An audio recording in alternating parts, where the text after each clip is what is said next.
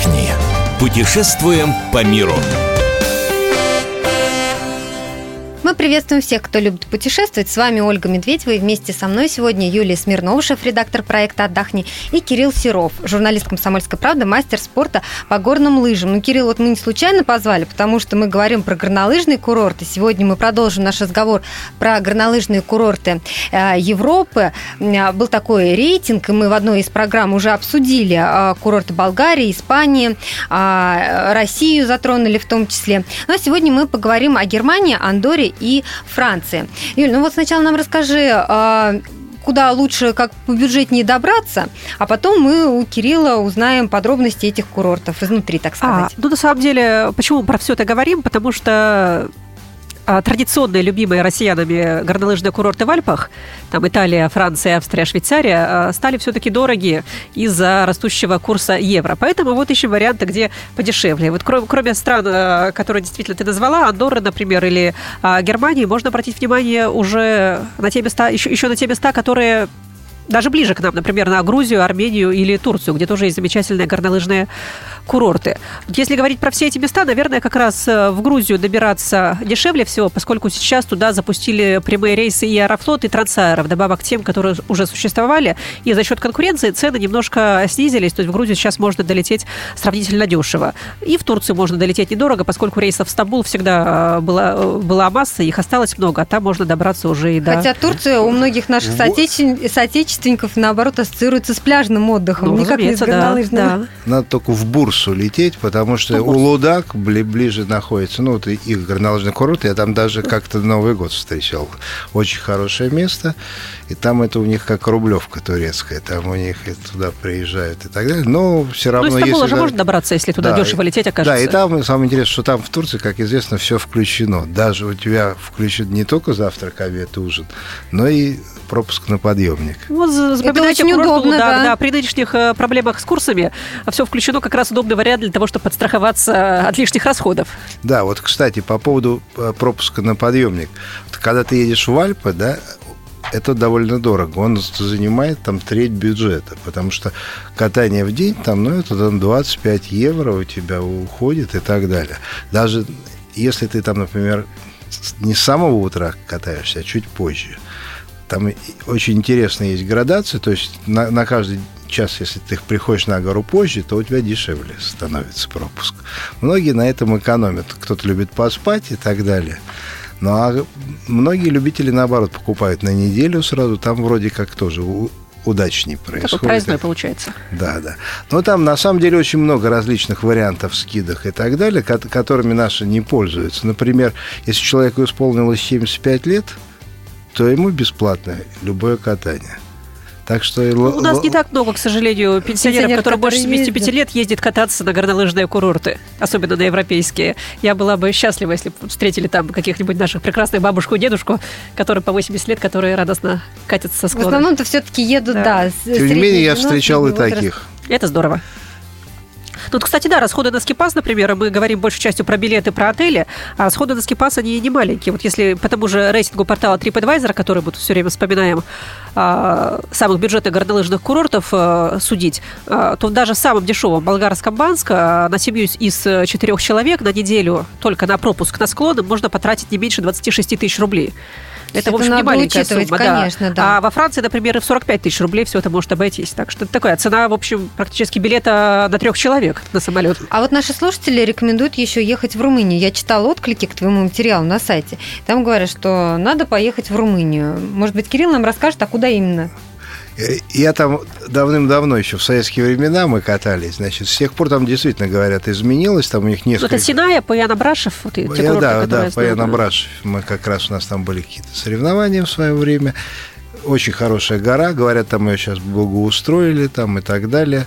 Насчет цен ничего не знаю там, но в, в любом случае, наверное, было бы интересно. Вот пусть кто-то из читателей комсомолки съездит и да, расскажет нам, очень, потому очень, что... очень любят делиться откликами на сайте, поэтому надеемся, да, что кто-то расскажет. kp.ru, fm.kp.ru, да, да. пожалуйста, да, ваши да. отклики о горнолыжных курортах ждем. И вот да. как раз тоже от наших читателей рекомендации это курорты Грузии и Армении. Вот армянский Цахкадзор и грузинские да, курорты. Да, Цахкадзор очень советуют. Ну, Говорят, ты- что бюджетно, дружелюбно и недорого. Я там была в прошлом году, подтверждаю все, все три хороших эпитета. Действительно, Особенно дружелюбно, да? Дружелюбно, очень, еще один вкусно. Вот, вкусно кормят. А, Хорошие гостиницы уже, там есть и маленькие гостиницы, есть уже и большие. Там Мариот открылся, то есть гостиницы международной сети. Кому хочется вот хорошего уже сервиса гарантированного, гарантированного тоже все это есть. Э, Кирилл, как, как насчет катания, как насчет склонов, по-твоему? Ну, опыту? там, скажем так, для фанатов там может показаться слишком пологий склон. Он довольно длинный там есть и так далее, но может быть, там еще какие-то места поискать. И это кто ли там для фрирайдеров тоже там нужно искать места отдельные какие-то. То есть, не знаю, на каком уровне сейчас там у них это находится, потому что у нас же сейчас сноубордистов чуть ли не больше, чем горнолыжников. Вот как у них к сноуборду относятся в Армении сейчас, я не знаю. Ну, у них же, вообще говоря, сами-то армяне катаются немного, как они мне говорили. У них большая часть гостей курорта – это россияне, а, либо армяне, живущие в Европе. А для самих в там ереванцев... туристы это- да, да, туристы, да. Для самих ереванцев они только этот вид отдыха начинают для себя открывать. Им это в общем, не особо интересно пока. Ну вот тоже очень интересный маршрут. И то же самое, вот если вот про Грузию говорить, потому что в свое время, значит, в, в Грузии горные лыжи чуть ли не на первом месте у нас развивались. У нас на- был огромный курорт Букуриане там, у нас, я говорю, потому что тогда все это воспринималось, собственно. И там проводилась и э, в свое время спартакиада народов СССР еще. Потом различные другие чемпионаты России и так далее. Чемпионаты СССР каждый год. Там был самый известный скоростной спуск. То есть потом его даже Ну, там бы город-то, слава богу, запре- высокий, там запретили есть. там с Да. огромным бугром, как в Венгене, в швейцарском. То есть откуда улетали там на 60 метров, а то и на 100 в длину. То есть э, горы там отличные. Вот э, там вроде сейчас тоже все оборудовали по новой, более-менее там всё. Да, там они закупали швейцарские, австрийские подъемники. Там как раз они очень большое внимание уделили своим горнолыжным курортам, в первую Да. очередь Гудаури. Да, ну вот а Гудаури это вообще известное место, но оно прославилось вот хелиски, то есть это полеты на, когда поднимают лыжников на вертолете на геликоптере, отсюда название хелиски, и по целику там едут многие километры вниз спускаются. Потому что во многих странах Европы все это запрещено, уже там слишком много было смертей. А вот, например, Грузия промышляла этим делом в свое время. Я знаю, не знаю, как сейчас там все это происходит, но склон там потрясающий. Километра четыре ты можешь ехать, ну, главное, вовремя же. Быть первым, чтобы еще перед тобой не было следов. Вот это... И- Ну а сколько обойдется поездка в Грузию или Армению? Есть какие-то данные?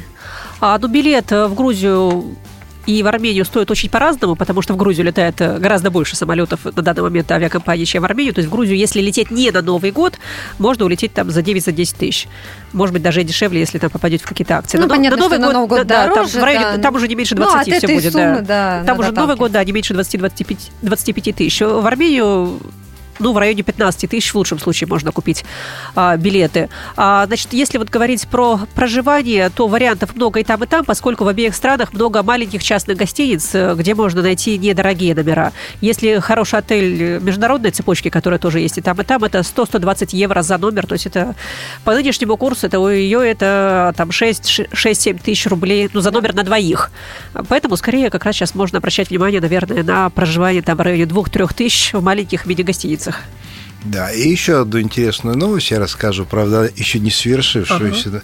Вот в заполярном городе Кировске скоро должны от- открыть уникальный подъемник. Первый в России, такой, по-моему, есть в Швеции, еще где-то. Э, Вы знаете, вот эти самые кабинки, да, поднимаются на Да. гору, бывает один. А бывает, когда кресла такие с колпаками, там все и так далее. А там они идут в перемешку. То есть кабинка, кресло, кабинка, кресло. Вот его То есть должны- кому как нравится. ну, например, горнолыжнику, чтобы каждый раз не снимать лыжи, проще сесть. В кресло, да, Кресло, сразу и Мгм. катиться. Да, а сноубордисту, наоборот, он все равно, он там ногу одну отстегивает, потом вторую, а ему проще, например, запрыгнуть как раз в эту самую кабинку. Потом там тоже от погоды зависит, хотя там и кресло тоже с подогревом и с колпаком, неважно. Смысл в том, что вот это в заполярном Кировске, это Мурманская область, на горе Айкуая-Венчор, вот они планируют, по-моему, 1 декабря открывать этот склон. Нужно только учесть, что там сейчас полярная ночь, потому что это за полярным кругом находится.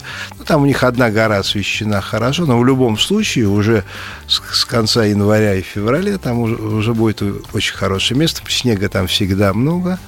Это такой немножко забытый наш курорт. Он Но химины сейчас ездят туда в... тоже. Не, ну да, ну в советские просто времена да. там и было очень много соревнований, все чемпионаты, все весенние чемпионаты СССР – проходили именно там. С вами были Ольга Медведева, Юлия Смирнова, шеф-редактор проекта «Отдохни, Комсомольская правда», Кирилл Серов, журналист «Комсомольской правды», мастер спорта по горным лыжам. И я напомню, что весь архив наших программ на сайте fm.kp.ru мы выбираем для вас лучшие туристические маршруты мира.